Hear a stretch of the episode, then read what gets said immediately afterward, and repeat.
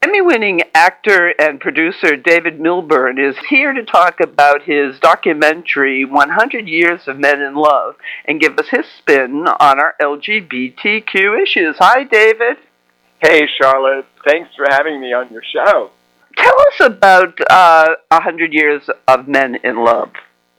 Well, it's really a project that comes straight from my heart. I'll tell you, when I was growing up as a little boy, there was boxes of my family photos, and I would go through them, looking at them, and I came across uh, an old tintype, uh, which is a, a old-fashioned um, form of photography, one of the first forms of photography, and there were two young, handsome men sitting real close to each other with their legs uh, crossed towards each other, their hands crossed towards each other, and they were holding a sign that said Bourbon, Indiana, 1908 Fair. So this was taken at the fair.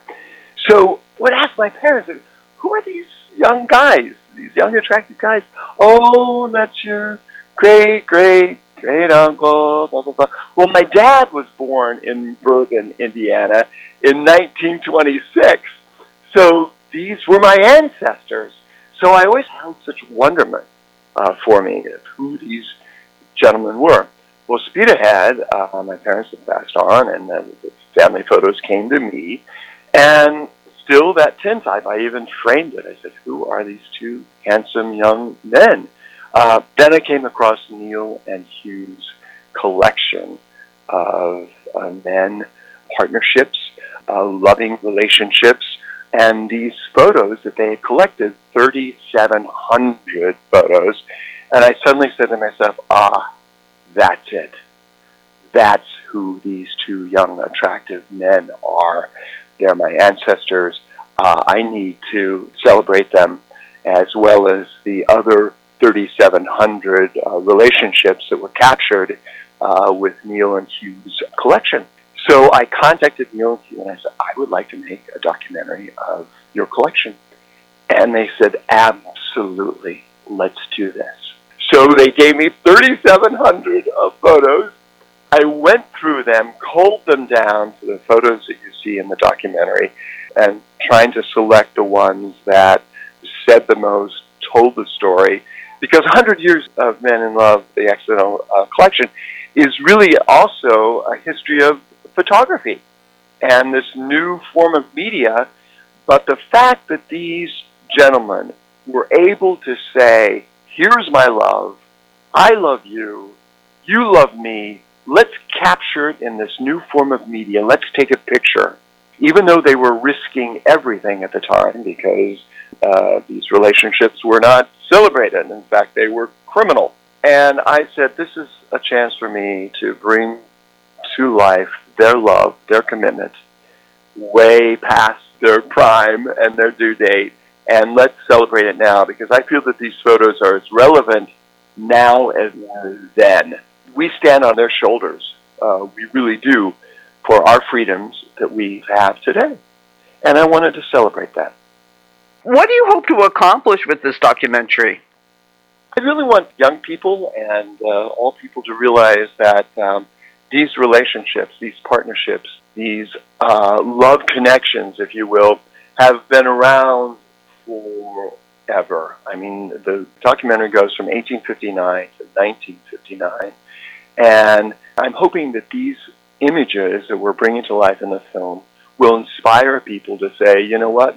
Yes, we're here, we're queer, we've been here for a long time. These gentlemen had the guts to stand up for their love and their commitment, and I'm going to carry that torch on, and I'm going to celebrate them with the freedom that they helped give us, and go on, go further. You know, I always say that if you um, pass the torch along, you're you're in the dark. So don't don't pass the torch along, but ignite somebody else's fire and passion to bring about uh, social justice. I'm hoping that with this documentary, young people and all people alike are going to jump on the bandwagon and say, these people did it back when it wasn't cool, when they risked everything. What am I going to do? Okay, maybe the documentary, and I'm hoping that the documentary will ignite people's desire and passion for social justice because, you know what, at the end of the day, if we do unite Black Lives Matters, women's issues, uh, trans issues, we have a stronger voice. And our voice is louder and bigger. And if we unite and show up for everyone else's causes as well, then we have a stronger voice and we can move our causes along with everybody else's. What would you like to accomplish with your work? Well, my work has been all about uh, social justice. Uh, I just truly believe that, like I said, if we unite our voices and our causes, then we have a larger impact upon uh, change. And if we can do that um, through movies, through television, through programming that provides imagery that furthers our cause, and that we let authentic voices and creatives tell those stories, then we're able to bring out a universal understanding that at the end of the day, we're all the same. We're the same people, and we deserve the same rights. What would you like to see happen for our LGBTQ community in the uh, Biden Harris administration? I feel that, you know, if this administration can get the DOJ to take a more active role in fighting for anti gay laws in states, you know, like Florida and so on, I feel that if this administration can activate the DOJ to take an active stance to further anti gay laws, um, that would be a huge step. I mean, uh, they're doing well, but you know what? We need to do more. We all need to do more. And uh, I would encourage uh, people to reach out and to stress upon this administration and the DOJ uh, through avenues.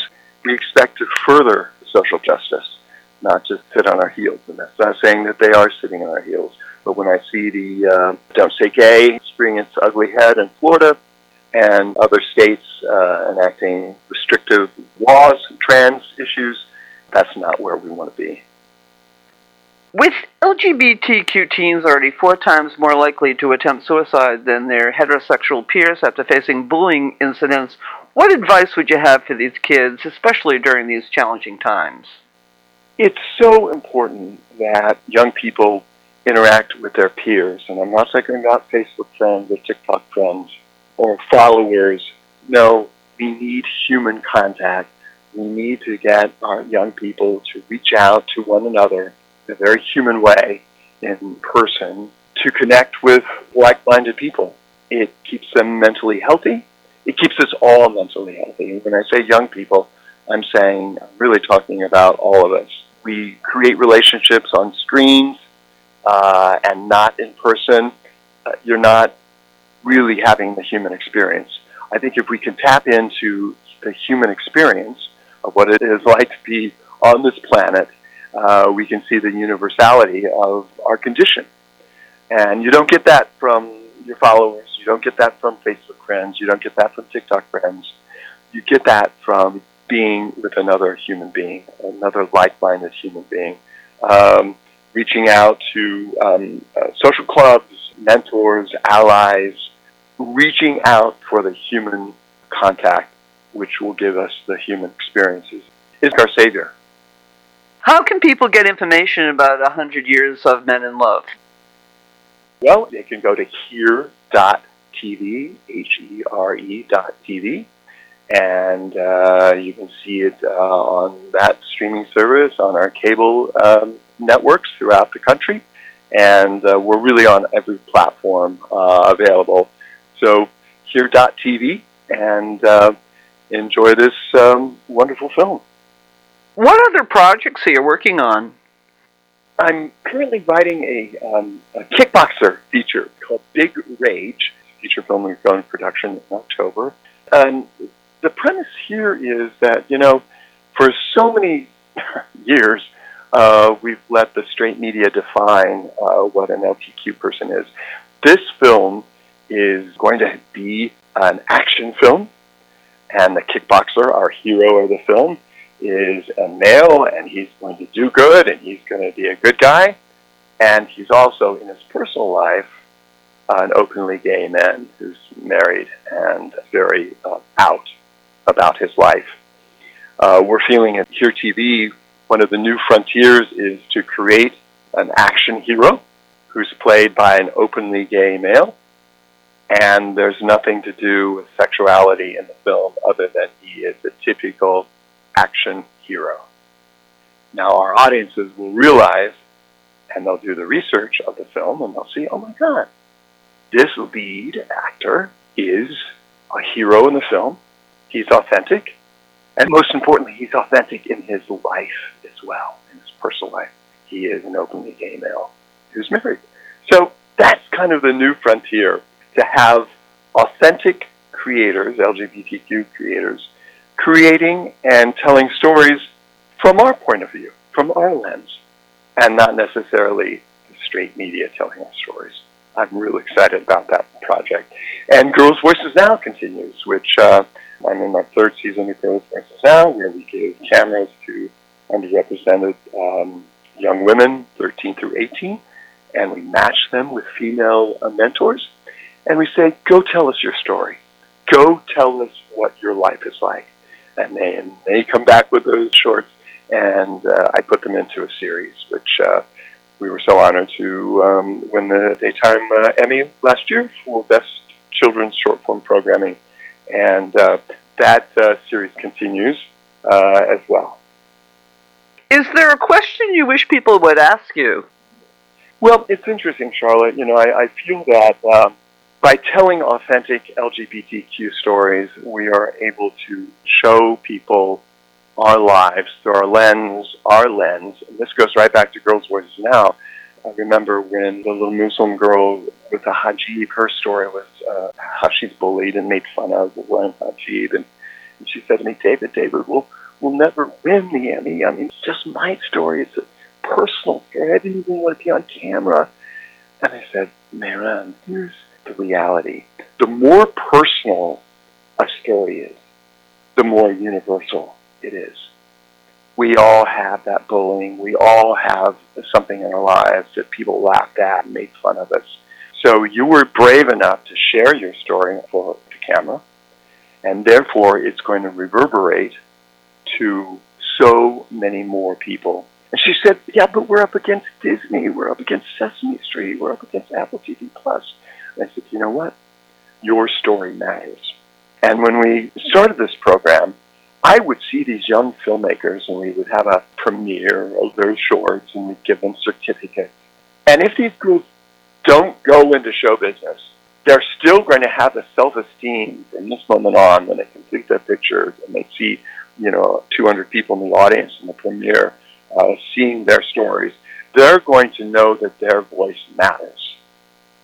I don't think that they knew that their voices mattered, but they do. Every voice matters. And through Girls' Voices Now, we're able to give them uh, their lens and uh, have them tell their stories.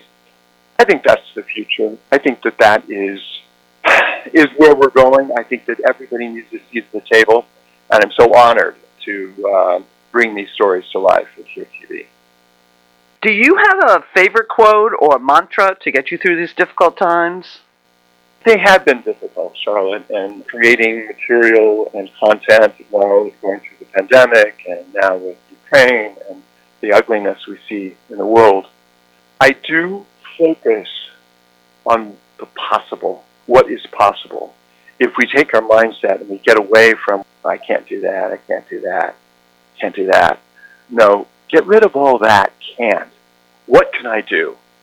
What can I do? What can I do now. So you have to circle the wagons. You have to say, okay, this is the situation. How can I still tell an authentic story? How can I still be true to myself? How can I further social justice and other people's uh, concerns as well? And ignite other people's torches to carry on their own voices and their own issues. I just totally believe that if we band together and we join our voices, we can fight for all of our needs. So let's focus on what we can do.